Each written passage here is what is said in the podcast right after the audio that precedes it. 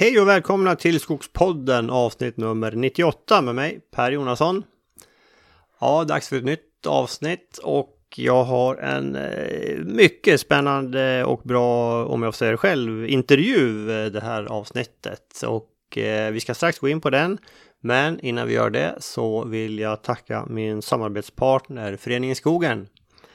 Föreningen Skogen ger också ut tidningen Skogen vars nummer fyra precis har kommit ut och där är temat Virkesaffären.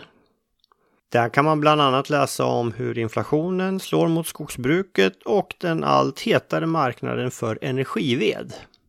I tidningen kan man också läsa om höstexkursionen som går av stapeln 27 och 28 september i höst. Och där kommer vi att vara den 27 september på Gusselborg, skogen. Alltså min fars skog i Bergslagen strax norr om Gusselby. Vi har ju poddat många gånger därifrån och eh, vana poddlyssnare ja, känner ju till skogen eh, skapligt bra tror jag. Men eh, nu finns chans att eh, komma och eh, se den också. Vi kommer ju ja, vi kommer ju prata om och visa på eh, sådd, eh, ja, plantering av gran, sådd av tall under fröträdställning som vi ofta håller på med. Vi kommer att titta på kvalitetsproduktion, en del stamkvistning kommer vi kika på. Och eh, ja, kanske lite gallring om vi hinner in på det också. Och även eh, ja, det här med hur vi odlar mat till viltet. Det kommer man ju alltid in på när man odlar tall där det finns klövvilt. Ja, men det här ska bli jättekul tycker vi naturligtvis. Vi har redan börjat planeringen, pågår för fullt. Läs mer om det i tidningen eller på skogen.se där man också kan anmäla sig. Och är man medlem i Föreningen Skogen så har man ju lite rabatt eh, på det här. Eh, Okej, okay. sen vill jag också slå ett slag för Skogspodden sårör som finns för eh, försäljning. Det, jag säljer ju det numera via Skogma. Så gå in på Skogmas hemsida och eh, sök efter Skogspodden sårör. Så finns det där. De har för omedelbar leverans och eh, så det är bara att komma in med en beställning om man är intresserad. Eh, är man, det, det säljs ju även eh, i Norge och Finland också det här är vårt eget sätt att beskoga så använder vi ju såröret nu. Det är ju, vi ska om cirka två veckor ska vi göra vår sådd. Jag tror vi har i Bergslagen runt 9 hektar vi ska så. Och sen ska vi så eh, ett par hektar, mm, 3-4 eh, i Småland också. Så våra rör kommer att gå varma i vår, hoppas era gör det också. Ja men bra, ska vi hoppa in på intervjun då? Jag, eh, jag har alltså träffat en av årets eh, Guldkvistvinnare, Annika Felton. Hon är ekolog och hon forskar om eh, hur klövviltet, vad de äter och eh, vad de inte äter och hur deras diet ser ut, hur det, hur det påverkar deras välmående, slaktvikter och eh, reproduktionsförmåga och allt det här. Det här jag tyckte var jätteintressant. Eh, det är ju finns så mycket att lära om skogens konung och övriga klövvilt vi har i våra skogar. Och eh, ja, det, ni får höra själv, men det är väldigt mycket matnyttigt som kommer fram ur, från Annikas forskning här. Jag tycker det var jätteintressant. Jag tycker vi hoppar in på intervjun direkt. Den kommer här. Annika Felton, välkommen till Skogspodden. Tack så mycket. Eh, du kan väl börja med att du berättar lite grann om dig själv och din bakgrund. Ja, jag är ekolog. Jag jobbar på SLU eh, nere i Alnarp på Sydsvensk skogsvetenskap, heter den institutionen. Har gjort det sedan ja, runt 2010 började jag på SLU. Innan det så jobbade jag i tropiska regnskogar eh, runt om i världen med primater, så apor. Oj. Så jag doktorerade på spindelapor i Sydamerika och jobbat med orangutanger i Indonesien. Eh, men sen eh, flyttade jag hem till Sverige um, med familj och sadlade om till älgar.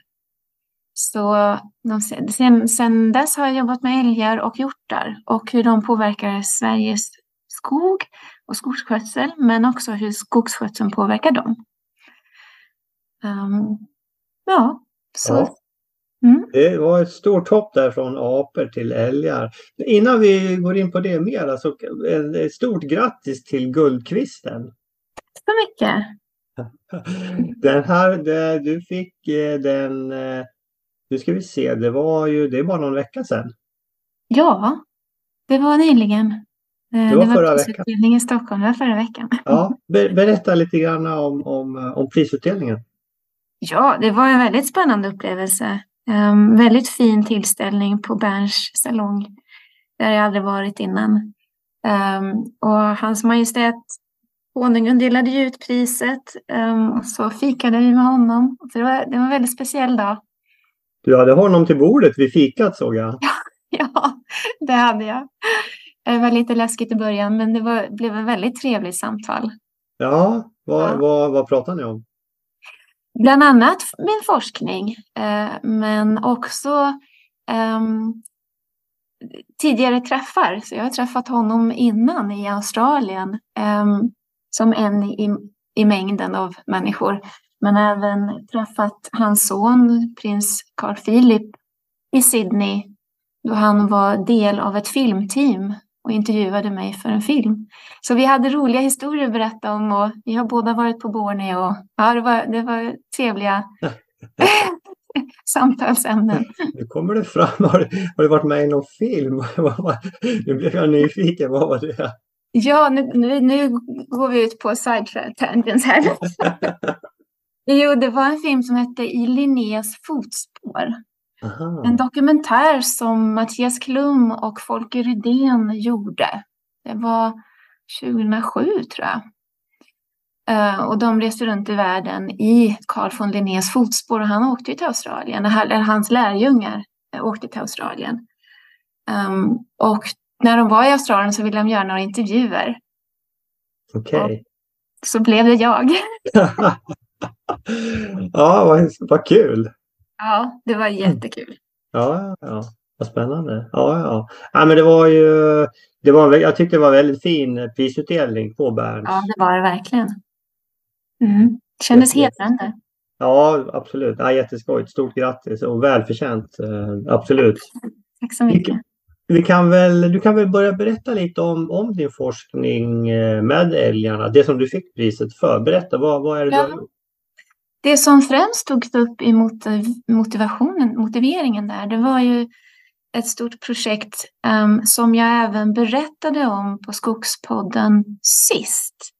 Eh, när vi pratades vid sist, det var september 2019, uh, då jag hade pratat på exkursionen i Föreningen Skogen om ett projekt då jag samarbetade med jägare um, i flera älg, ja det var nästan 50 älgskötselområden i Götaland och södra Svealand. Mer än 250 älgjägare hjälpte mig att samla prover under jakten under vintern. Eh, det blev ett väldigt, väldigt fint samarbete och de samlade fantastiskt bra prover. Eh, till exempel, reproduktionsorgan, pälsprover, data på vikter, åldrar, massa sånt. Ehm, och ehm, det resulterade i många fina resultat. Bland annat så identifierade vi växter som fanns i vominnehållet i magen. Så jag kunde eh, visa vad de faktiskt hade ätit och påvisa att olika älgpopulationer i södra Sverige har typ olika dieter såg det ut som. Vi identifierade tre olika vinterdieter och det som var spännande också att de relaterade till kalvslaktvikter. Så mm. även om det är förstås många faktorer som påverkar kalvvikter och reproduktion i en äggpopulation så kunde vi visa att dieten spelar roll och kan förklara lite av den här variationen. Um, så uh, vi kan ju återkomma till vad de här faktorerna är, men uh, det var samarbetet med jägarna och Eh, det faktum att jag reste runt väldigt mycket och pratade med älgskötselområden under flera år och berättade om resultaten pågående redan Mm. innan de blev publicerade. Jag tror det var det också som, som kanske Föreningen Skogen tyckte var fint att, att eh, uppmärksamma. Mm. Sen har, har ju det här projektet då eh, lett till många nya frågeställningar, ny finansiering, nya projekt sedan dess. Mm. Eh, jag har också fått pengar att använda samma prover fast på olika sätt. Så det har varit en riktig guldgruva. Ja, Ja, just det. Men jag tror eh, jag var lyssnade på dig när du presenterade det här på, i Frödinge tror jag det var faktiskt. ja just det. Vimmerby. Mm. Ja, ja. Ehm, Och det var ju väldigt uppskattat, alltså både från jägarsidan och markägarsidan vet jag. Ja, jag blir inbjuden ungefär lika ofta av skogssidan som jägarsidan. Ehm, det är ju relevanta, det är relevant, relevant kunskap för alla de här um, avnämarna ju. Så ja, det är stort intresse från, från dem och även eh, naturvårdsintresset. Mm, mm. Men kan du berätta lite grann vad, vad du kom fram till, de här olika diettyperna och hur, Mm. du, hur det speglade slakt eller kallvikterna då, på, på eh, Ja, slaktvikterna? kan jag göra. Ehm, så vi lyckades då identifiera tre olika typer av dieter som olika kluster av växtarter som de hade ätit under vintern. Ehm, och eh, det är inte alltså på individnivå utan när, man, när vi sammanställde vad varje älgskötselområde, alla älgar i ett äso, vad hade de ätit? Då, då ger det oss en idé om dieten. Så. Ehm, och det var tre, tre olika distinkta dieter. En diet ehm, som jag har kallat lövmixdieten har varit relativt rik på lövträd. Mm. Ehm, lagom mycket tall, brukar jag säga. Mm. det var ett runt 30 procent tall, alltså det här är procent av torrmassan. Ehm, och eh, en fin andel risväxter, eh, men också hög mångfald av olika växter. Så mer än 30 olika arter hade de hittat under vintern. Mm. Ehm, och de älgar som hade denna diet hade också de högsta kallvikterna. Mm. Och det här är ju alltså på vintern så det är ju liksom när du Mm. säger löv då är det liksom det, det är inga alltså, det sitter inga löv på, på björken. Nej. Nej. Nej. Utan då är Så det liksom är kvittarna. Så vi har Mm. hittat eh, mer asp, sälj, björk till exempel. Det är speciellt asp och sälj som relaterar starkt statistiskt till vikterna. Så även om de inte ätit jättestora mängder sälj och asp så de älgpopulationer som ändå hade hittat dessa växter hade de högsta kallvikterna. Och de älgpopulationer i, sö- i södra Sverige som hittat allra minst av dessa lövträd hade de allra lägsta kallvikterna. Okej, nu dök det upp en fråga. Hur, hur kan du identifiera liksom träslaget liksom i vommen? Ja, till min hjälp hade jag Bosse Söderberg som är vår enda expert i Sverige på makroskopi. Och det är att man, vi tinar vomprovet, um, rör om, um, tvättar, silar, torkar försiktigt. Och sen tittar han under förstoringsglas på de här fragmenten. Mhm. Och till sin hjälp använder han prov, alltså små växtbitar från naturen, eh, som ett bibliotek. Och så identifierar han de här fragmenten. Och är det något fragment han inte känner igen, då går han ut och, och letar i, i, både i naturen och i floraböcker. Wow. han har under årens lopp fått ihop ett jättefint bibliotek. Så han kunde identifiera det mesta. Ehm, är det inte allt, ibland så är det bara ved på listan. Då vet vi inte exakt vad det är. Men det är en väldigt bra metod eh, som uppvisar Ja, för- väldigt För de är, alltså när det hamnar i, i vommen då är det liksom inte så bearbetat. Nej, och det beror ju på hur mycket de har idisslat, hur mycket varje individ har legat där och tuggat på maten innan det går vidare från vommen. Ehm, men eh, eh, det är större fragment än om man använder spillningen. Det kan man också göra.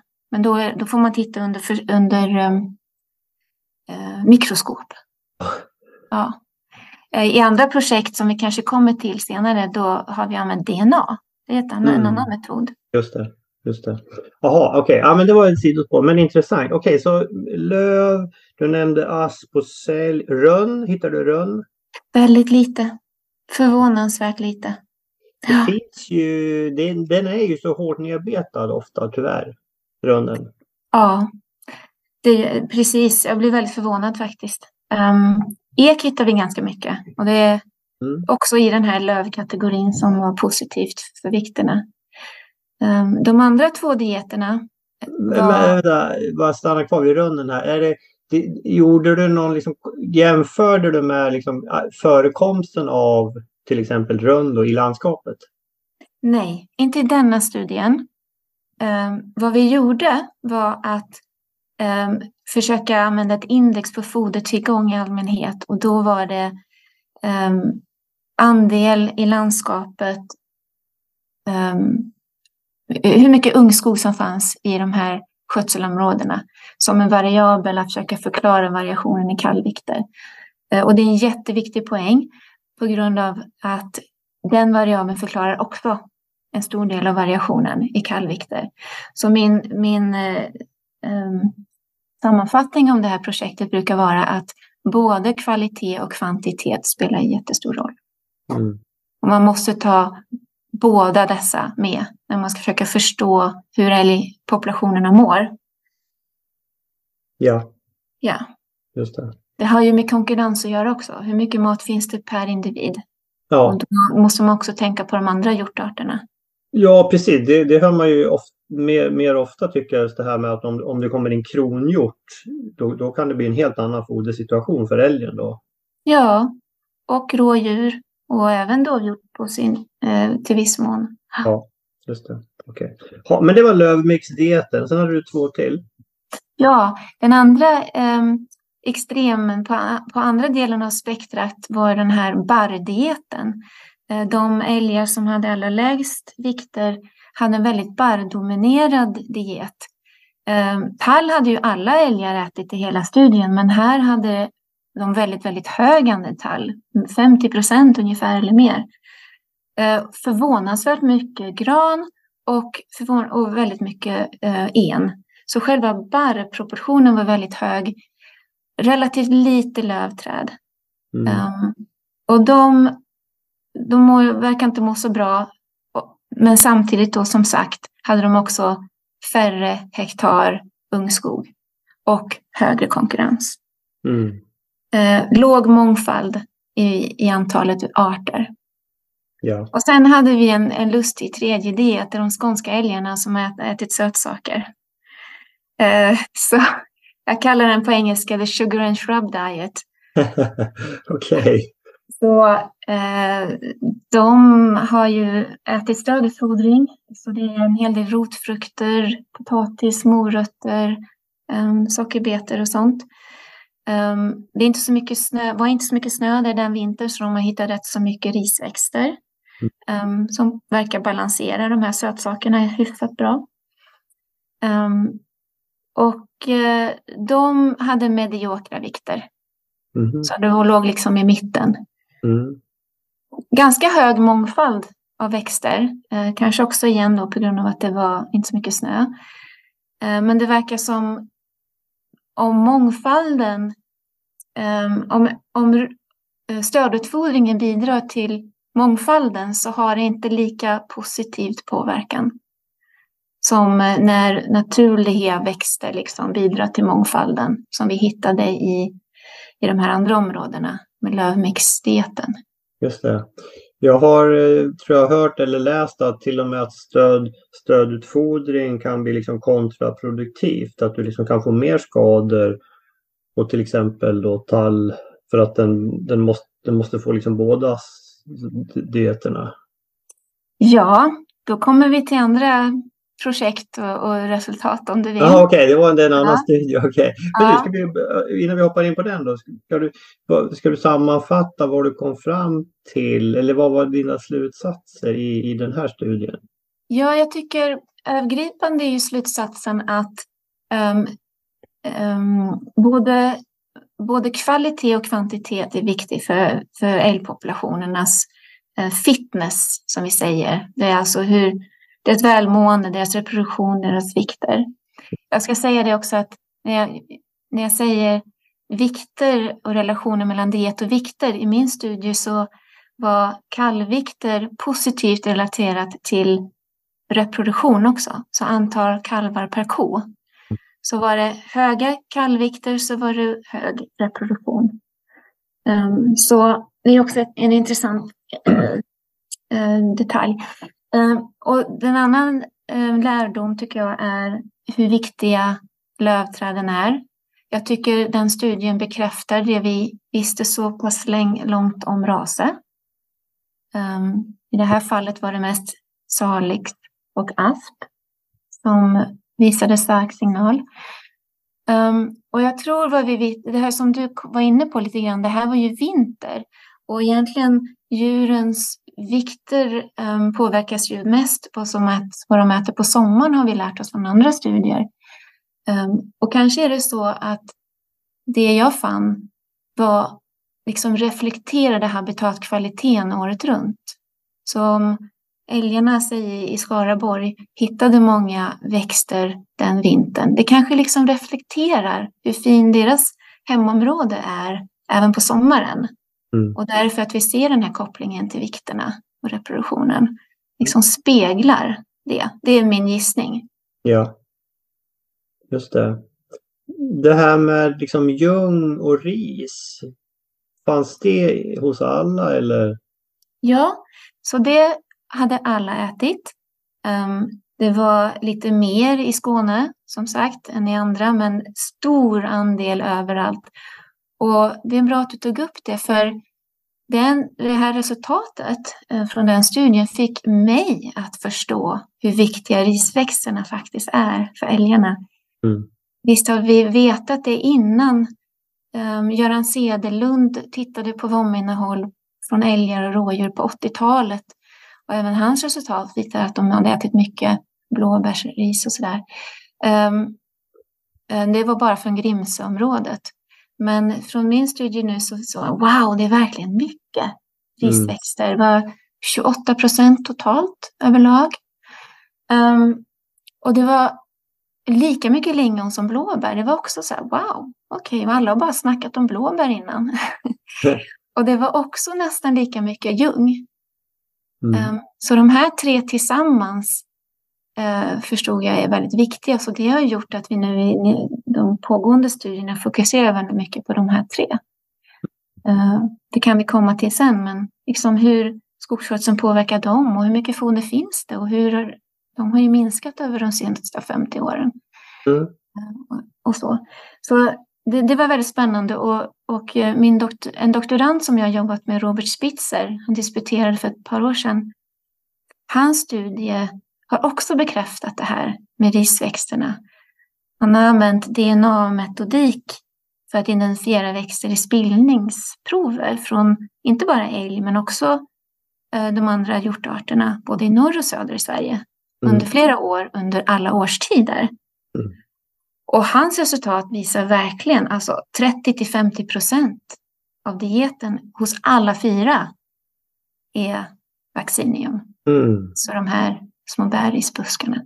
Så återigen, alltså med Roberts och mina resultat, wow, det här är en resurs vi måste jobba med. Och det är ju, jag menar, vi har ju har, har vi liksom bara gran i landskapet då får vi inte upp eh, liksom ris på samma sätt som vi har en tallskog eller en blandskog. Precis.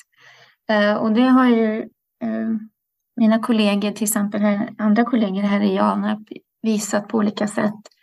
Ehm, till exempel Riksskogstaxeringens data ger oss ju bra information om täckningsgrad av blåbär och lingon eh, och sådana växter sedan många, många år tillbaka.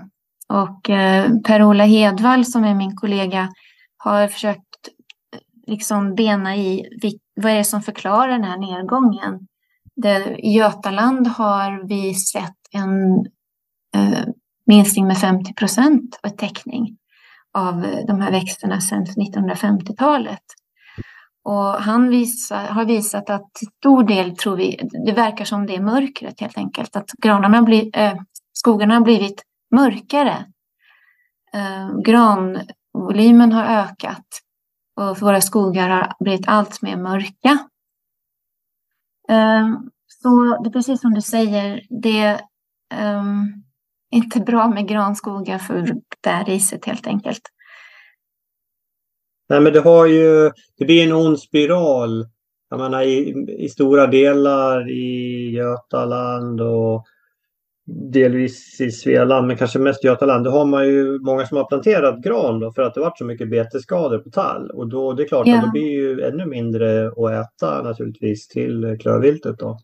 Ja, nu har väl den, förhoppningsvis har väl den trenden vänt verkar det som. Att det, blir, det är fler och fler som anlägger tall nu. Och nu, är, nu har vi Skogsstyrelsen gick väl ut för något år sedan. Man, nu får man inte plantera gran på för mager mark helt enkelt. Man, man var tvungen att styra upp det på det sättet. Mm, det är positivt. Ja. Um, så om man följer Abin så kan man hålla ett öga på det här. För de, de redovisar ju data på ja.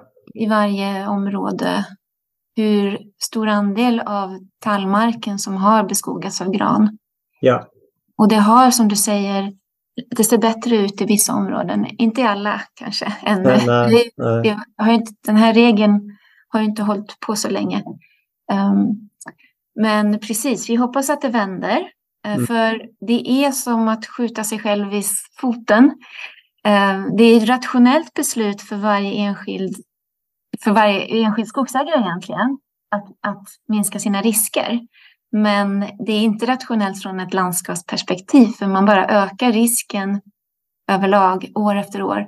För varje enskild plätt som blir gran där det tidigare var tall så bara man knuffar djuren till den lilla tallplätt som finns och så blir det skador där och så den skogsägaren sen blir rädd, planterar gran och så blir det bara värre och värre och värre. Ja. Och sen ja. blir det ju, det blir ju liksom ingen, granen den trivs ju inte när det är Nej. för magert. Då får du ju problem med granbarkborrar och ja, kronhjort och allt möjligt elände. Precis. Um, så det finns win-wins här. Ja, precis. Och som sagt, det verkar ändå som att, att trenden har vänt, vilket är ja. positivt. Och... Ja. ja, verkligen. Och där är det säkert din forskning har säkert bidragit till det. Ja, ja, jag hoppas det. Jag pratar ju rätt så mycket med dem på Skogsstyrelsen om det vi gör. Så mm. det har ja. kanske spelat in. tror jag säkert. Eh, ja, men intressant. Men sen har du ju som sagt, du har ju varit inne på det tidigare här. Du har alltså fortsatt med, med liksom uppföljande forskning. Eh, mm. Berätta om det. Ja, först ska jag berätta vad vi gjort mer med samma prover då som jägarna samlade in. Um, till exempel så tittar jag även på näringsinnehållet i vommen. Mm. Um, så vi skickade prover till labbet och kollade hur mycket proteiner, och kolhydrater och fibrer och fetter och sånt där finns i deras mage. Och så var jag nyfiken på om vi kunde förstå eh, om de har valt foder på ett sätt för att nå en viss näringsbalans. Um, och det visar sig att det ser verkligen ut som det, för vominnehållet från mer än 500 älgar hade nästan samma balans mellan protein och snabba kolhydrater, trots att de lever över ett område för mer än 10 000 kvadratkilometer. Eh, med väldigt olika eh, liksom habitat och sådär. Va? Eh, så vi eh, drog slutsatsen om att ja, det verkar verkligen som att de väljer föda så gott de kan ehm, för att hitta en balans mellan näringsämnena i sin vom. Mm. Eh, för det, det, var ju det vi kunde visa på. Mm. Och, och, jag såg också då att de älgar som um, vi visste hade den här uh, sugar and shrub diet, som oh. hade ätit rotfrukter, de hade en udda näringsbalans i sin vom jämfört med de andra. Mm. De hade inte fått i sig så mycket fibrer. Um, så man såg till och med i näringsinnehållet i vommen att de här hade en konstig diet. Okay. Um, Ja, så det var lite spännande. Um, och de fick i sig mycket, då, mycket kolhydrater då ifrån eh, potatis och morötter och sånt där. Så måste de kompensera ja. med fett och protein då ifrån andra saker också då, och, och, och fiber. Ja, precis. De, de, de, de hade lyckats hitta ungefär samma relation mellan protein och socker och stärkelse, men väldigt lite fibrer. Och då kan man ju fundera på hur det påverkar dem i längden. Mm. Eh, eh, vi har också återanvänt de här proverna. Eh, det här är en, de resultaten jag ska berätta nu, det är en artikel som är under review nu, alltså under granskning. Ja. Förhoppningsvis kommer ut snart. Och då eh, använder jag DNA-metod, så DNA metabarcoding, och identifierade växter både i spillningen och i vommen hos samma älg. Så återigen samma insamling som vi gjorde med jägarna.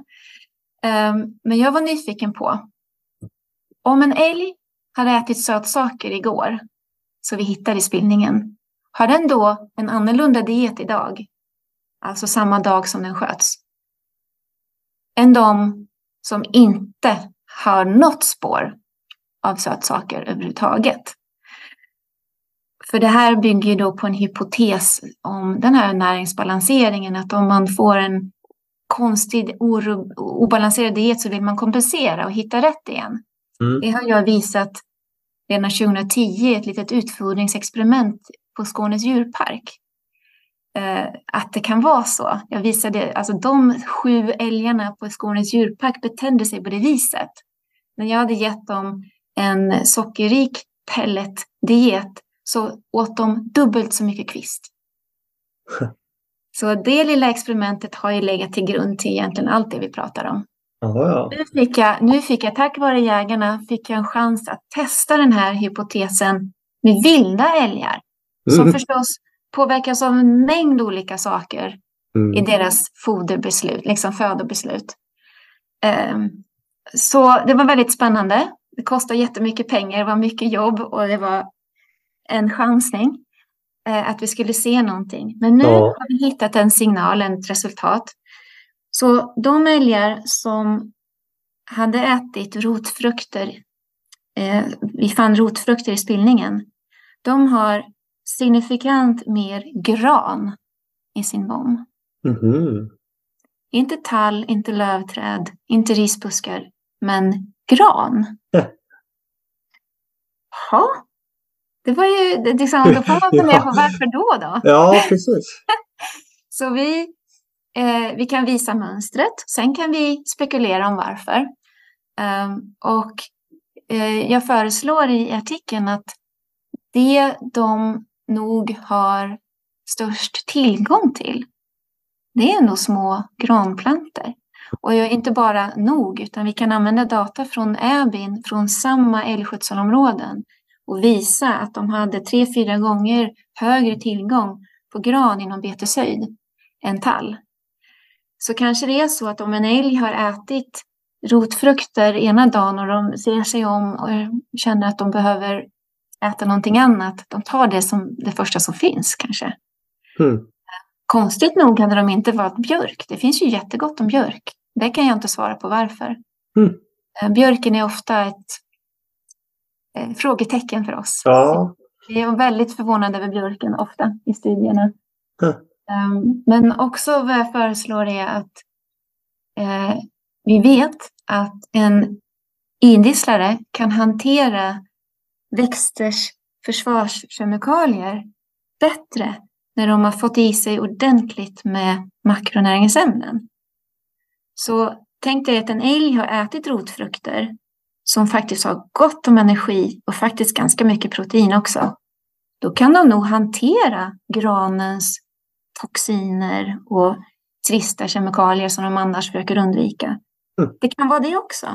Ja, ja. Så vi gör det liksom lättare för älgen att käka gran och det är väl inte direkt det skogsägarna vill. Nej, nej. Nej, det är det ju inte. Och det är, alltså normalt sett, man brukar ju säga det att, att gran, det går ju liksom älgen på först när den är liksom superhungrig, när den inte har någonting Men, ja. men det, det, är inte säkert att det är så alltså. Ja, nu ska vi komma ihåg att även i den här studien, även om det var en signifikant signal, jättetydlig, så är det ändå små mängder vi pratar om. Så mm. det är kanske till och med därför vi ser en statistiskt mönster för att de brukar bara äta kanske en halv procent av deras diet brukar vara gran. Um, gran är ju del av deras normala diet, men pyttelite. Om ja. de då helt plötsligt ökar till två, kanske två och en halv ja. och sen höjer tre procent, mm. då blir det en stark signal i våra modeller och poff, det ser jättestarkt ut. Men i, i verkligheten är det ju ändå väldigt små mängder. Ja, sant. Um, så, så det är inte säkert att man upplever det som att det är så mycket. Jag menar, nej, nej. Det, och, nej, precis. Och gran finns ju. Det kommer ju ofta rätt mycket gran liksom. Även om det är lite mörkt och sådär så kommer ja. det ofta gran. Så. Mm. Och vi kan ju inte med DNA se om det är toppskottet nej. eller om det är sidoskott. kan, vi inte, kan vi inte alls veta. Så det är inte alls säkert att det här leder till synbara skador. Nej. Eh, det är mest jag tycker väl, jag, det är nyfikenhetsdriven forskning och det är väldigt intressant att vi kan se de här beteendena, liksom, de här Absolut. responserna. Och sen får vi fortsätta gräva i om det faktiskt har någon ekonomisk eh, eller liksom någon signifikans för skogsskötseln överhuvudtaget. Mm. Nu, de, sen, de här proverna samlar vi in vinter 2014-15 och mycket har hänt vad gäller stödutfodring. Man har mm. diskuterat mycket om det i södra Sverige. En hel del, vad jag förstår, har minskat utlägget av rotfrukter. Eh, man har gått över kanske mer till ensilage eller slutat helt, jag är inte helt säker. Det har mm. gjorts några enkätundersökningar av mina kollegor i Umeå. Eh, så jag vet att mellan 2013 och 2016 så var det en nedgång i användandet av rotfrukter i mm. södra Sverige. Så det händer mycket, folk ändrar sig, jag tror jag. Um, så det kanske ja, löser sig själv. ja, nej men det har ju jag vet att det skrevs lite om det här med stödutfodring och det var nog i samband med dina resultat där. Att man mm. satt det, man kanske inte ska hålla på med det alls. Och en del är ju väldigt emot det vet jag.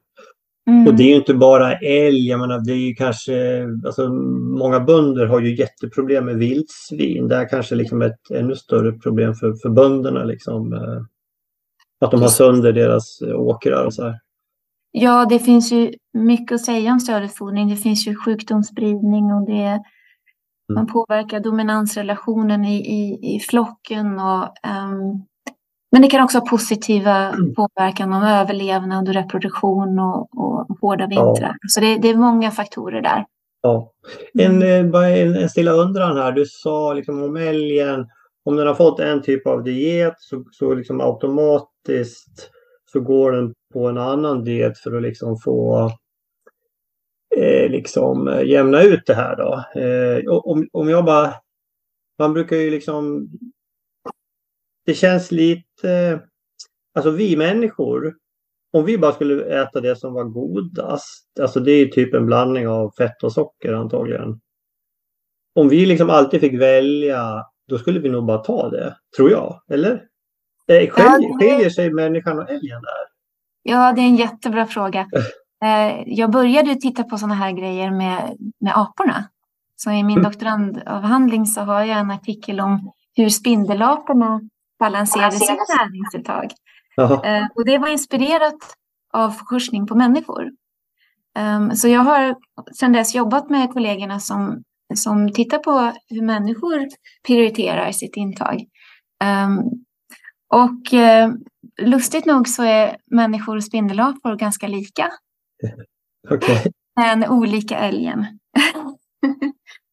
uh, men för att göra det lite, lite enklare så Eh, mina kollegor har visat att vi människor, om vi har fritt val och inte behöver tänka på pengar, eh, så försöker vi uppnå ett proteinmål varje dag. Mm. Ett, en viss mängd protein.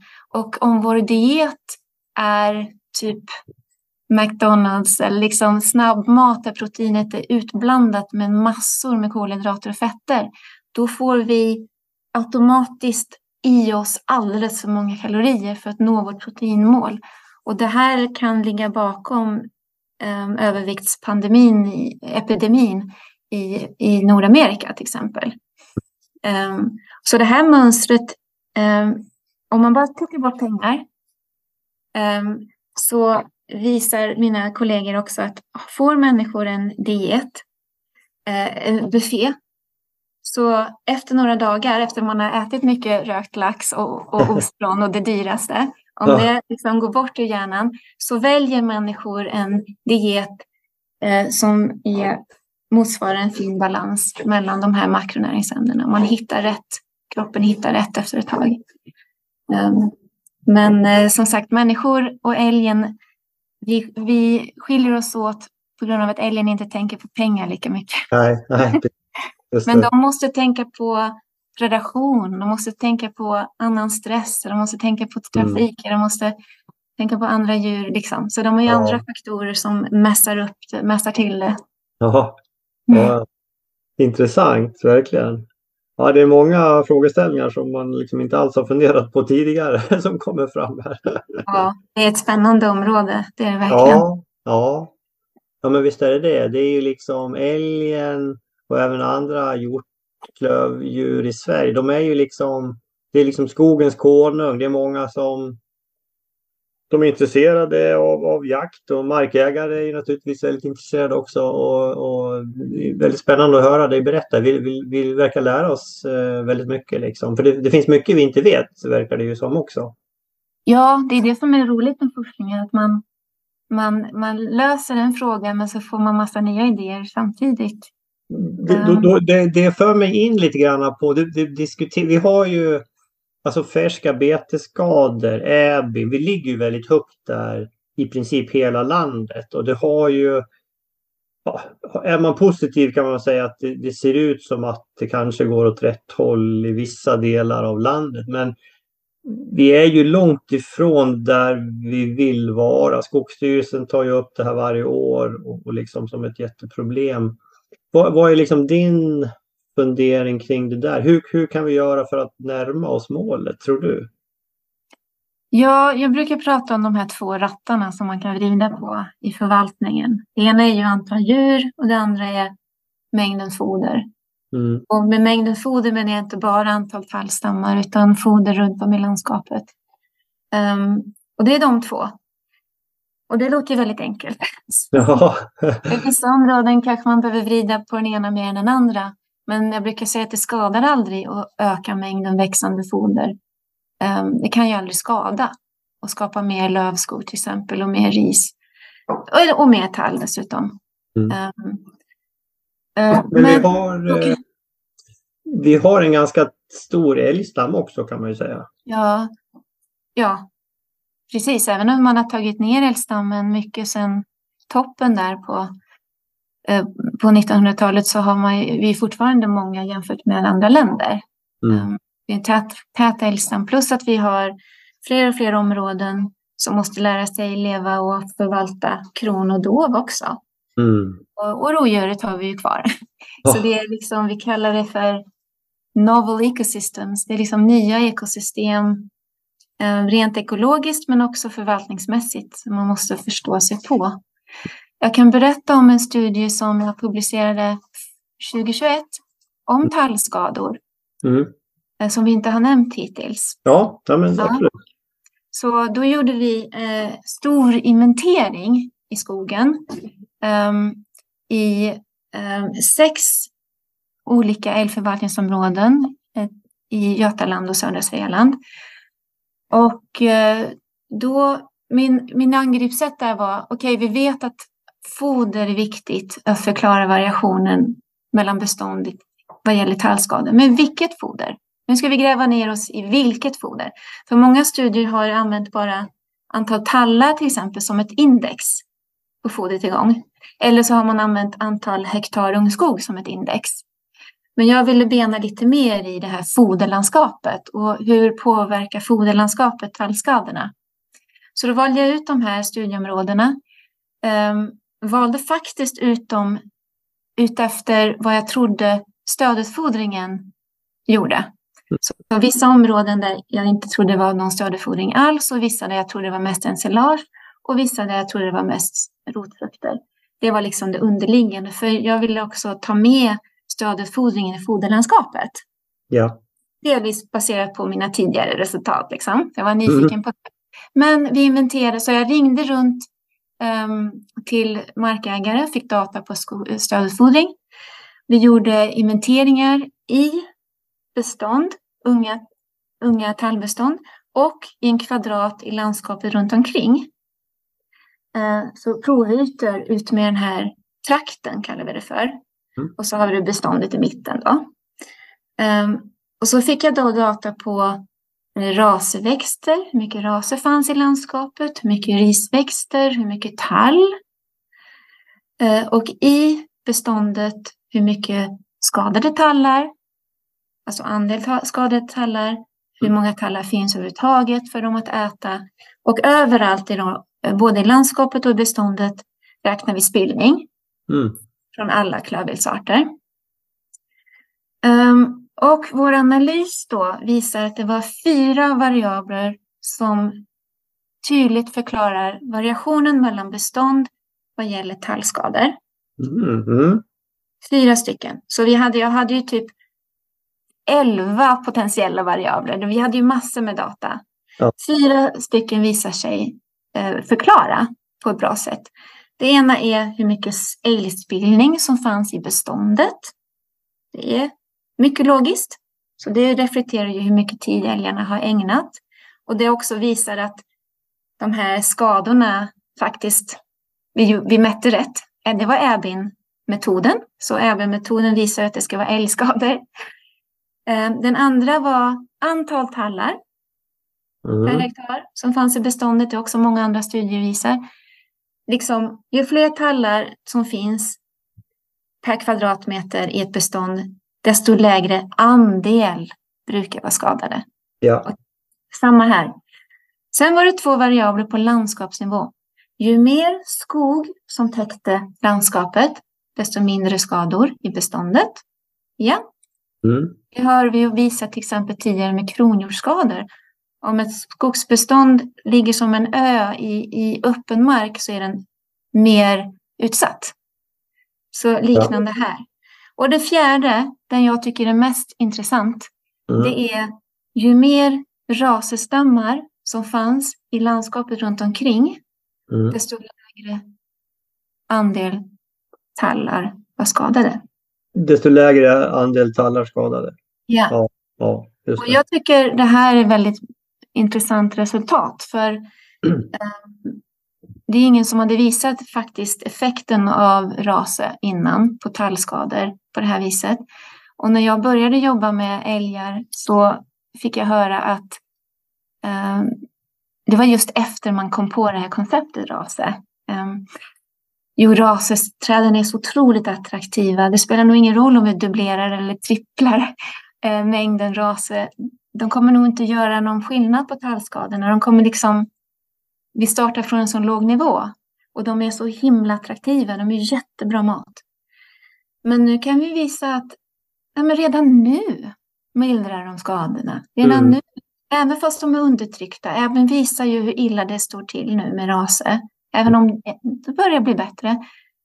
Um, men det är ju positivt. Det ger ju lite hopp för markägare och lite energi i arbetet att gynna säljen och asparna till exempel. Mm. Och rundorna. Det är värt. Mm. Absolut.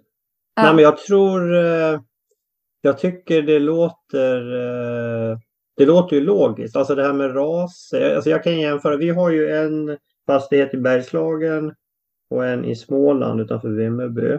Och i Bergslagen, där om man tittar liksom på Äbin och vad, eh, eller om, om vi tittar på Äsot, hur många liksom älgar det finns per liksom, tusen hektar så ligger vi betydligt högre i Bergslagen. Men där har vi liksom, där, där, har, det finns, där finns det raser. Så ja. där har vi inte lika mycket betesskador. Tittar vi utanför Vimmerby där vi har betydligt färre älgar per tusen hektar. Men där har det liksom, där kommer vi från en så betad nivå så liksom i princip var det liksom all, all rasen var ju i princip bortbetad. Ja, Så fast man har en lägre nivå där så, är, så har det liksom varit väldigt stora skador. ja, Så jag Ja. tror att där måste man ju liksom, måste, man ju liksom låta rasen återhämta sig. ja, precis. Och, och sen kanske man kan öka älgtätheten. Ja, jag Och det- tycker det, det- också. Man kan skriva på de här rattarna eh, olika mycket i tid, som du säger. Ja. Man kan skruva ner antalet djur kanske under, under temporärt medan man får upp fodertillgången och sen kan man försöka skruva upp igen om, om, om människorna vill det. Liksom. Ja. Ehm, Det finns ju en logik där. Men det, är- det är klart, alltså, det är ju liksom trögrörliga system. Det, är liksom, Ja. det gäller ju inte från ett år till ett annat. Det är väl inte vet jag, det är kanske 5, 10, 15 år som man ja, måste jobba med Ja. det här. För som eken växer ju inte så där superfort och så. Det, nej, det tar ju tid. Eh, Vi har ju sett där i Småland att periodvis har det ju varit väldigt eh, rasen liksom i princip icke-existerande. Men, men nu sista året eller senaste åren börjar man se tecken på att den börjar återhämta sig, vilket är väldigt positivt. ja, precis. Och även om Abbyn säger att den inte existerar får man komma ihåg att det, de har ju är det, 30 centimeter höga plantor de räknar med. Om de är under, jag kommer inte ihåg om det är 30 eller 50 centimeter höga plantor de har som gräns. Men ofta tror jag att lilla plantan finns där, men den är, den är så hårt betad. Ehm, Och liksom aldrig en chans att etablera sig som, som Nej. träd. precis. Mm, intressant. Ja men det där var ju, jag tror, det var ju klart intressant. Man också komma på, man får tänka på att det vi har pratat Mm. innan nu om ståndortsanpassning till exempel och mindre grandominans, det kopplar också ihop med raser. För de, finns, de kommer ju in i äldre skogar naturligt. Det, det, liksom man ser ju rönnplantor komma in naturligt i, i äldre skogar. Det är inte bara i ungskogen de finns under fem sex år, utan om vi skapar äldre skogar med ljus så kommer de finnas där också Ja, och klara av att återhämta sig från bete där också och finnas kvar om de har ljus. ja. Ehm, jag vet um, Göran Bergqvist och Märta Wallgren och andra publicerade bara för några år sedan data från 1991. Eh, har, du sett, har du sett det? det? Under 1991 gjordes en jättestor inventering. Jag tror det hette Älg och skog i balans. Mhm. När man eh, räknade Eh, bett, älgens betesintag och fodertillgång i typ hela Sverige. Det var jättestor data. Och Göran och Märta publicerade det bara för ja, några år sedan. Och de kunde visa att då hade älgen fått i sig lika mycket mat från träd i den så, så att säga äldre skogen som i ungskogen. Eh, Vi brukar ju fokusera väldigt, väldigt mycket på ungskogen, för det är där det finns koncentrerat med foder. Ja, Men vi måste komma ihåg att all skog, om vi kallar äldre under inom citationstecken, all skog som är över beteshöjd, um, täcker så otroligt mycket större yta i vårt land. Så älgarna och hjortarna går ju runt där och äter. Borde i alla fall Ja. hitta mat där. Så 1991 hittade de lika mycket mat där som ungskogen. Och jag är nyfiken på hur ser det ut idag? Vi har Mm. mörkare skogar till mm. exempel. Risväxterna har gått ner. Raseträden har, har, har det väldigt kämpigt. Eh, Mm. dessutom färre hektar skog inom beteshöjd idag än då. Så det blir ännu högre tryck och så vidare och så vidare. Så eh, när vi pratar ståndortsanpassning och sådana åtgärder så tror jag att vi kommer även få tillbaka rase där. Mm. ja. Just det. Sprida ut djuren. Vi sprider ut dem både i tid och rum. Ja, Över året, över platserna. Så det blir mindre hektiskt tryck på de små tallplanteringarna eller föryngringarna. Eh, ja. just det. Ja, men intressant. Det är ju, vi, vi brukar ju prata om det ofta i, i podden här just att eh, eh, vi, vi är ju väldigt förtjusta i tallskog, eller blandskog ska jag säga, alltså en blandning av gran och tall. Och, Ja. och vi, vi jobbar ju mycket med sådd också och på så vis Ja. får vi upp, eller vi siktar på 8 till 10 000 tallplantor per hektar. Då, då, då kan man klara en betning eh, också om man har det antalet eh, tall. Jag vet att det har ju, eh, kanske du, men framförallt Märta Wallgren har ju forskat mycket på det där också. ja, precis. Ja. Så naturlig föryngring eller sådd eller kombination. Eh, då Ja. kan man ju få upp 10 000 tallar per hektar. ja, och då kan man eh, bjuda på lite käk utan att det kostar en för mycket. Ja, Mm. Ja, speciellt om man har lite frötall. För då, då får man ju liksom under ett antal år får man ju liksom nya tallplantor som kommer upp eh, också. Ja. Ja, intressant. Eh, ja, mera tall. Ja. Ja. Du, har ju, du har ju varit med i, i eh, det här eh, mera tallprojektet också. Ja, jag har ju varit med och pratat vid sådana tillställningar flera gånger och gett råd och sådär. Jag är inte med i någon, alltså mer formellt så, utan Precis. eh, hängt Ja, med vi-. Vi, vi träffades ju på en sån tillställning också kom jag på. Det var Ja. Eriksberg? Heter det? I Sörmland? Ja, just det, kanske det. ja, ja, det har varit några stycken sådana där. ja, precis. Ja, men berätta mer om din forskning. Vad har du mer? Eh, Jag kan koppla på där, för jag berättade för dig om den här stora inventeringen i flera områden och vi tittar på tallskador. mm, Eh, Det sista projektet jag berättade om. Stödutfodringen visar sig ju inte vara en stark förklarande variabel. Um, så jag ska nämna det också eftersom vi har pratat en hel del om stödutfodring. Jag trodde, min hypotes var, att i områden där man utfodrat med rotfrukter skulle vi kanske se så här, på så här lokal skala liksom, eh, högre skador än i områden där man inte utfodrat alls. Eller kanske jämfört med områden där man använder ensilage som har en bättre näringssammansättning för djuren än vad rotfrukter har. Men vi såg ingen som helst statistisk signal där. Det kan bero på att vi inte fick så där jättebra gensvar på vår telefonsurvey. Eh, det var inte alla som ville vara med helt enkelt. Vi fick okej data på ungefär från 50, om- 50 sådana här studielokaler. Medan all annan data har vi från 112 studielokaler. Så mindre än hälften. Och även där var det ganska påvert. ja, Så, den, så liksom våran statistiska, alltså möjligheten att visa svar var låg. Så det, vis, det visade ingenting.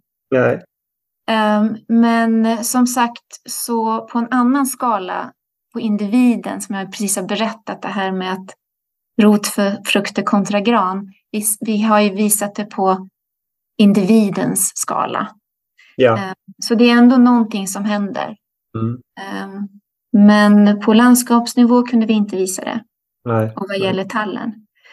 Ehm, en annan sak som vi mätte i den här stora inventeringen var tillgången på risväxterna i landskapet. Eh, Ja. det visade sig inte heller vara en stark förklarande variabel. Och jag tror misstaget vi gjorde där var att det var alldeles för grov uppskattning. Jag mätte inte täckningsgrad, jag mätte inte biomassa utan bara eh, domineras den här ytan av risväxter, ja eller nej. Det var för grovt. Jag tror det föll ut på grund av det.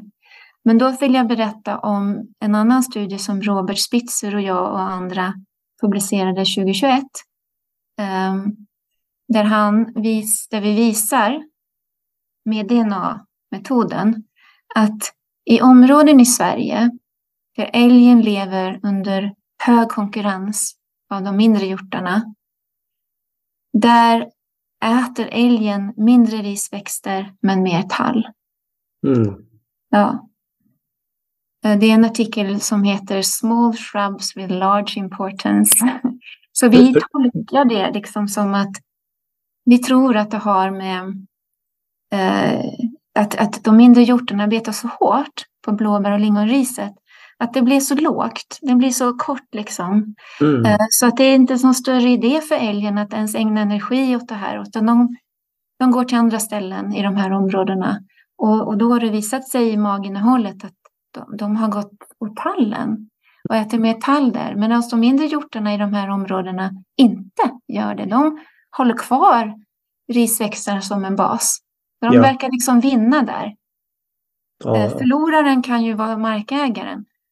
Vi vet Ja. ju inte, som sagt, återigen, det är DNA. Vi vet inte om det är, talls, om det är toppskottet. Det är nej, det kanske inte. Eh, Det kan vara andra skott, så det kanske inte leder till skador. Men det är ändå ingen positiv signal att älgen beter sig på det här viset när den lever under hög konkurrens. nej, precis. Och Ja, men det- återigen, Ja, förlåt. ja, återigen så understryker det hur viktiga risväxterna är för alla fyra, alla fyra hjortarter. Mm. om man får in en till av de här hjortarterna i sitt område så måste man förstå att de konkurrerar. Mm. Även om, säg dov och kron äter mycket gräs, mer gräs än älgen, så äter de också av risväxterna. Och de Mm. konkurrerar med älgen om dem. Nej, men jag, jag tycker mig ha hört från jägare just att, att de, alltså kommer det in kronhjort, det är nästan så att liksom älgen flyttar sig därifrån liksom just för att det blir Ja, så Jag har konkurrens. också hört det. Rent, rent beteendemässigt så tycker de inte om att, att vara på den platsen. Nej. Ja. Och kronhjorten den kan ju liksom sprida sig och den är, den är ju liksom betydligt mer svårjagad också har jag förstått. ja, det har jag också hört. Eh, Och där, en del har ju alltså flerdjursförvaltning, framförallt älg och kron då, men alla har ju inte det. Men det, det är väl kanske någonting som, eh, som man ska ha i åtanke, att man kanske ska ha det. Ja, precis. Jag är engagerad i ett projekt som börjar ta slut nu, men som heter Beyond Moose. Eh, inte bara älg. Jag har hållit på i sex år nu. Och där har vi producerat massor med nya rön och underlag just för flerartsförvaltningen. Um, så det, det är nog på gång det här, jag tror jag, att man måste hålla ett öga på alla fyra arterna. Fem kanske om man tar med vildsvinen. Ja, just det.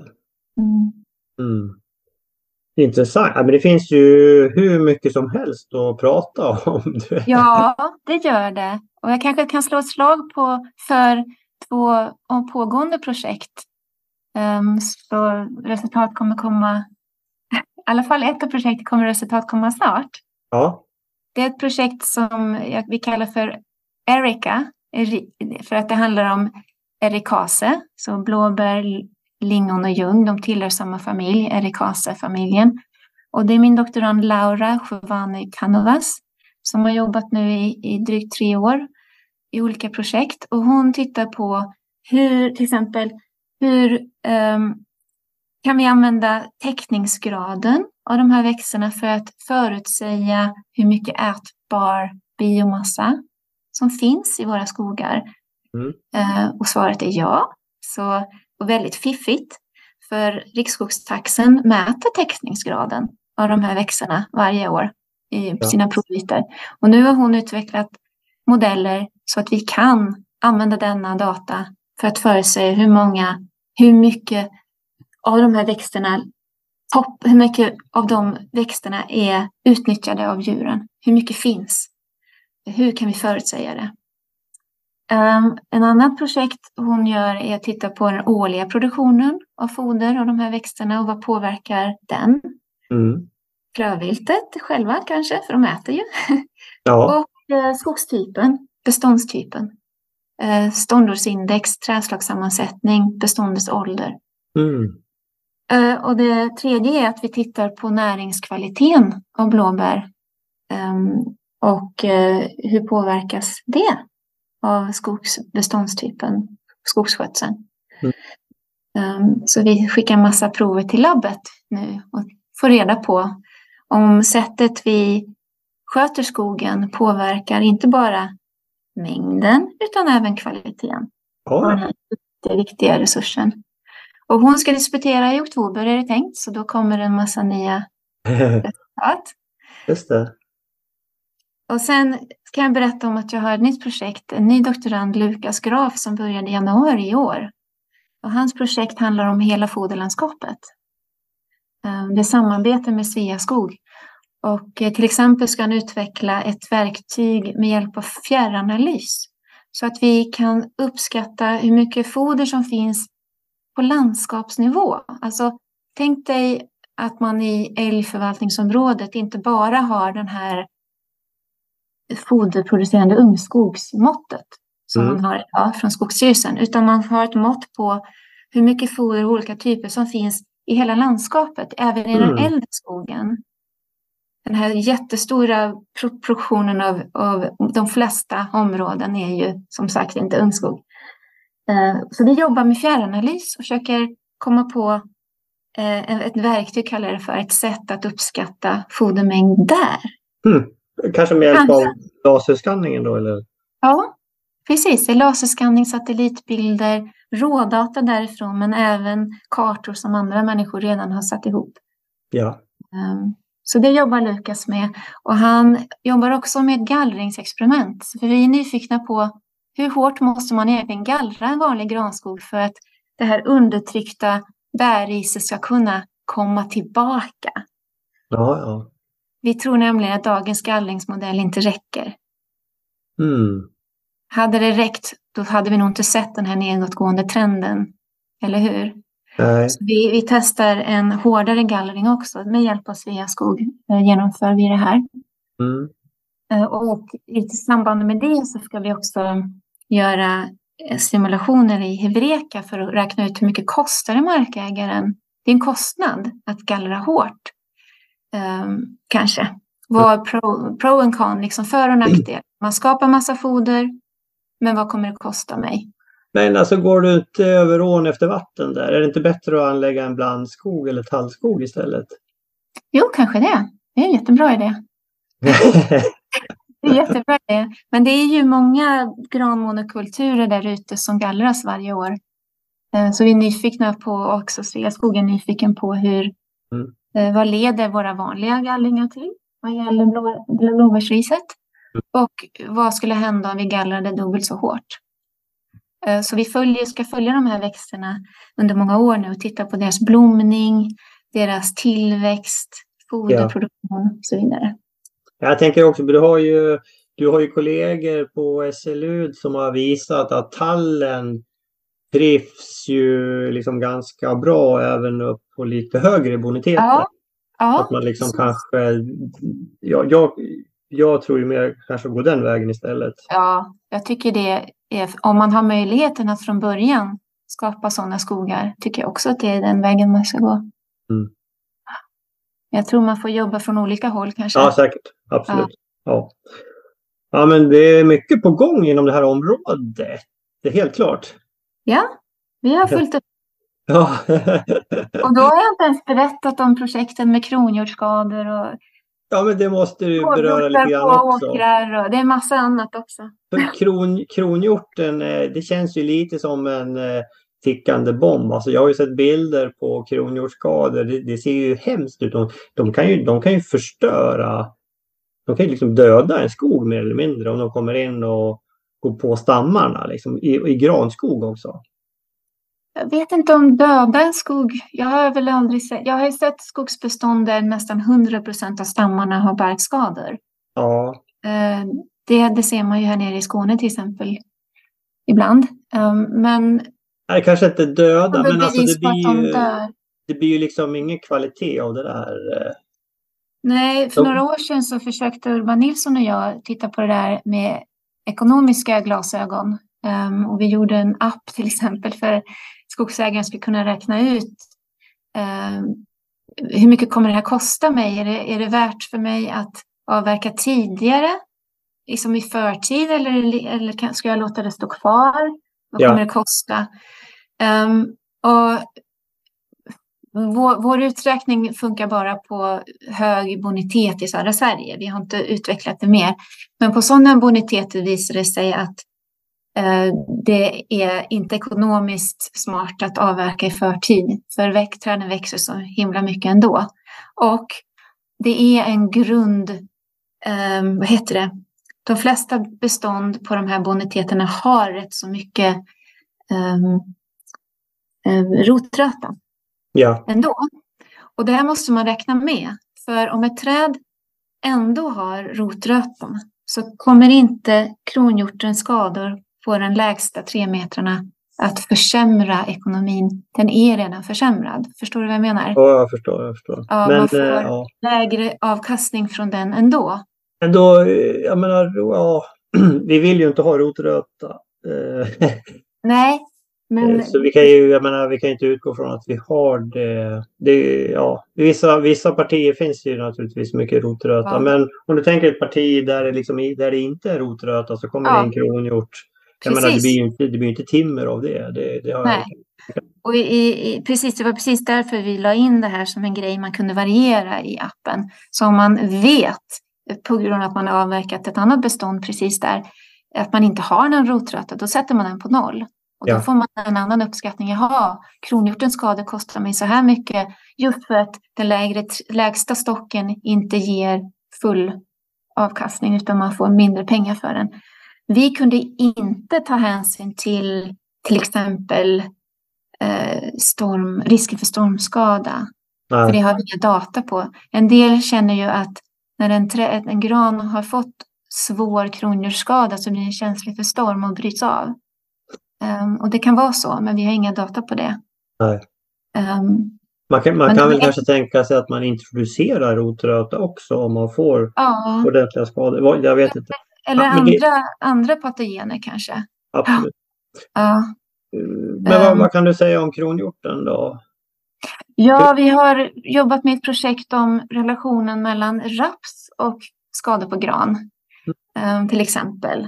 Mm. och publicerat det under de senaste åren. För till exempel har vi visat att eh, kronhjortens skador på gran eh, är generöst... Ju närmare granbeståndet är ett rapsfält, desto högre risk är det att det blir svåra granskador. Oavsett eh, spillning av kron. Så vi tolkar det här som att givet visst antal djur som ägnar tid ett granbestånd så blir risken att det blir svåra skador högre ju närmare ett rapsfält du är. Så det här betyder, tror vi, att um, det handlar inte bara om att många djur ansamlas nära ett rapsfält utan förmodligen har det med den här responsen att göra. De har varit ute på rapsfältet på natten och ätit raps med gott om energi och fett. Ja. Sen går de in i granskogen nära under morgonen, ägnar dagen där. Eh, och har de den här konstiga nattdieten så måste de liksom fixa det på något sätt. Eh, och då kan det bli bark. Ja, Och den här drivkraften kanske inte är lika stark långt bort från rapset. Alltså, de har ätit andra saker. Mm. Det är så vi tolkar det. Och eh, det här tillsammans med Anders Jarnemo, han har visat i andra studier eh, att risken för granbarkskador av kron är högre i bestånd där det inte finns annat att äta på marken. Det här typiska mörka, täta bestånd där det inte finns risväxter. För Mm. de äter säkert hellre risväxterna än barken. Ja. De här sakerna spelar roll. Um, men nu satte vi alltså fingret just på rapsen. För det, idén bakom det var att många markägare har liksom berättat för oss att de ser, de har sett den här relationen. Ja. Att, Gud, jag, jag odlade raps i förra året och helt plötsligt fick jag jättemycket skador på granskogen. Vad kan det här Mm. bero på? Ja, och så ja, blev vi nyfikna på det. Liksom. just det. Fascinerande. Vad- finns det mer och Finns det mer har du mer forskning om just kronhjort eh, och, och dess eh, matvanor? Um, ja, tillsammans med Robert Spitzer då så har vi ju kartlagt ganska fint eh, dieten eh, för kron och även dov och rådjur under alla fyra årstider, både i norr och söder. Och jag kan slå ett slag för Roberts blogg. Eh, om man är intresserad så kan Ja. man titta på månadens hjortmat på SLUs webbsida. Och där har han och jag eh, skapat på svenska eh, en blogg där man kan klicka på en månad. Till exempel, nu är jag nyfiken på vad de äter i april. Mm. Och så kan man läsa och se resultatet från hans analyser. Eh, både uppe i Nordmaling och nere i Östermalma. Och så mm. förklarar vi vad de har ätit och lite varför och så där. Så kan man klicka sig igenom månaderna. Eh, så då är det älg, rådjur, dov och kron. Okej, okay. och det här var på via SLUs hemsida sa du? Ja, så om man googlar SLU månadens hjortmat så hittar man det. Ja, men den ska vi, den ska vi kolla på. Ja, intressant. ja, ja, kul. Fantastiskt. Ja, det, ni är aktiva, helt klart. Ja. ja, och tillsammans med Robert har jag också eh, publicerat nu eh, lite mer information om älgens näringsekologi och vad vi hittar eh, vad gäller eh, deras vinterdiet och näringssammansättning och sådana saker. Hans studie till exempel har bekräftat det jag har hittat tidigare, att Salix, säljens kvistar, har perfekt näringsbalans för älgen, matchar precis det de är efter. Ehm, och han kan visa också att om, man, om en älg kombinerar blåbärsris med tall så hittar, kommer de också på rätt rutt. De kommer också till slut nå det här fina näringsmålet. Så de kan mm. gå direkt dit på säljen eller de kan gå dit indirekt genom att blanda vaccinium och tall. Right. Så sådana där fina små rön har Just kommit. Bara det, ja, 2023, det var i år som han publicerade den. Intressant. Så det är liksom sälj vill man gärna ha eh, med andra ord alltså? Ja, precis. Mm. Och säljens näringssammansättning i kvisten alltså är väldigt lik rönnen och aspen och eken. Ja. De, sitter, de ligger tillsammans i ett kluster. Vi ser, vi ser ju, speciellt i Bergslagen, där ser vi ju att, eh, att rönnen är ju ofta betad. Ja, verkligen. På något vis har vi, vi har fått för oss att det är liksom älgens favoritmat. Ja. Det tycker vi har sett i skogen i alla fall. Ja. Och i vissa områden är det ju mest rönn som finns av rasergruppen. Mm. Mm. Till exempel den här studien jag berättade om metallskadorna och det där. Eh, och raserträdens eh, tillgång påverkar skadenivån. Där var det rönnen som drev det. Det var mest data på rönn. Ja, okej. Okay. Men i andra områden kanske det är mest asp. Så det, ja. Ja. Det varierar ju precis. Jag menar som i Bergslagen, där har vi ju inte ek till exempel. Det är Nej. lite för långt norrut. Ja. Men de är lika varandra. Jaha. I mm. näring, näringsmässigt. Ja. Även björken, men som sagt björken är konstig. ja, det Varför kanske... de ratar björken så mycket som de gör. Men jag tycker man ser mycket betning på björk också. Jo, det är en stapelföda. De äter ju mycket björk, men förvånansvärt lite jämfört med vad som finns ibland, tänker vi. Ja, ja. ja kan, men du, eh, gäller det generellt eller gäller det liksom på vintern? Eh, det gäller inte generellt. Nu har jag väldigt sydsvenska glasögon och eh, för i, i norr kan det finnas populationer som bara nästan äter björk. Ja, jag så, tänker just på, på sommaren när det liksom är löv, ja, när det är löv på. Precis, så jag, det, var, det var lite vinterfokus där eh, och södra Sverige-fokus.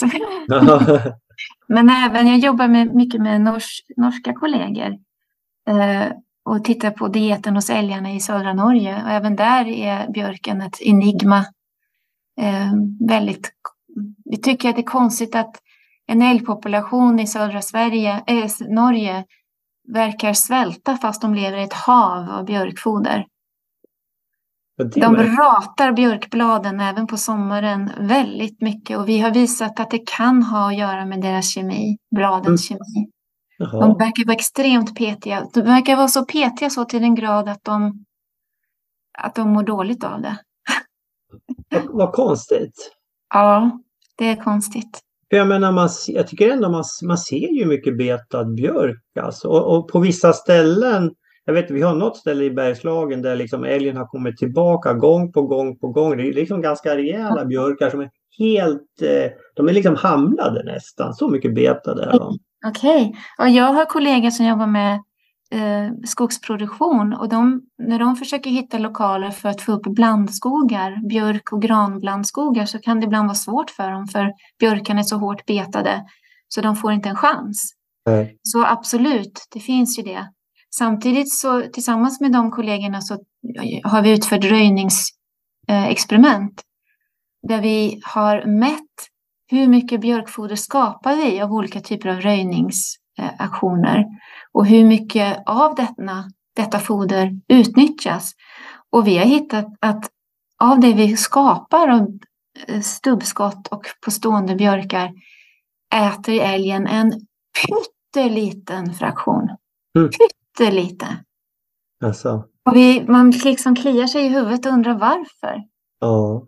Um, så det är mycket Ja. kvar tycker jag att, att bena i vad gäller björken också. Ja, precis. Alltså vi har ju ganska nyligen planterat björk i Bergslagen då, de här lite mer förädlade, Ekebo 5 till exempel. Och det, vi har ju hägnat det, för vi bedömde att vi kan inte, om vi planterar det här, då kommer det bli betat allt Ja. i princip.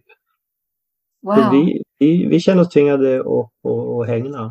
ja, det vilket man inte vill göra, det är liksom svindyrt. Nej, det vill man ju inte. Man ska ju få upp björk i Sverige utan att hängna. Ja, men det har vi bedömt att vi, det, det går inte. Vi, vi tycker vi har så mycket betesskador på björk eh, i Bergslagen. Jaha. Ja, spännande. Du får, eh, jag hoppas vi ses på höstexkursionen. Då kanske vi kan kika på det lite grann. Vi, vi ska ju nämligen vara uppe i vår skog där eh, på en Jaha. dag. Okej. Okej, vi får väl se. Jag har inte blivit inbjuden än. Vänta på det. ja. Ja, men intressant med björken. Det är ju, ja, men det, det kanske kan skilja i liksom hur landskap, vad det finns för andra växter och hur det ser ut och så där runt omkring. Det, det är säkert många faktorer som påverkar. Ja, menar, I min studie där med vonproverna som jag pratat mycket om, där var det bara 6% av biomassan björk i snitt. Ja, Eh, Kvist alltså. Ja. Vintertid. Ja. Jag hade förväntat mig mycket mer. Jag trodde Ja. nog att det var mer som 20 procent. Så jag blev ganska förvånad. Mm. Jag tänker, du har ju en kollega där, du nämnde honom, Urban Nilsson, han håller på med det här Löv, Löv kompetenscentrum. Ja. Det kan ju vara någon synergi där, för där, där handlar det liksom om att, att vi ska liksom kunna odla mera löv och då, det måste ju i princip kunna ske liksom utan hägn, annars blir det ju för dyrt. Ja. Precis och, och exakt. Och där i den studien tittar man ju på skillnaden mellan nat- liksom vanlig björk och förädlad björk, men även hybridasp, asp, poppel och Mm. alla. Ehm, ja, det Mm. är spännande. Jaha, mycket. Ja, ja alltså har, nu har vi pratat ganska länge. Jag tror vi Ja. får börja fundera på, även om det känns som vi, vi kan fortsätta länge som helst. Men jag tror vi rundar av där så får jag be att få Ja. återkomma istället och kanske ta eh, en uppföljning på all den här spännande forskningen. Men innan Annika, innan vi slutar, vad, vad vill du skicka med för budskap nu till landets eh, 320 000 privata skogsägare? Ja, Um, det beror på vad man är intresserad av förstås. För det här forskningen berör ju så många olika saker. Men jag skulle kanske vilja bara understryka den här potentiella, vad jag kallar för win-win-win. Att om vi skapar mer mångfald i landskapet med mer av våra fina lövträd så gör vi det inte bara bättre för våra klövvilt och hur de mår och därmed jakten, men även mildrar skogsskadorna och gör det lättare för markägaren, men också för annan biologisk mångfald. För de här träden är värdar för väldigt många andra grupper av djur. Så ja, win-win-win. Det är väl trevligt sådana här dagar om vi kan få till någonting sånt. Ja, det låter väl, det låter väl jättebra. Ja.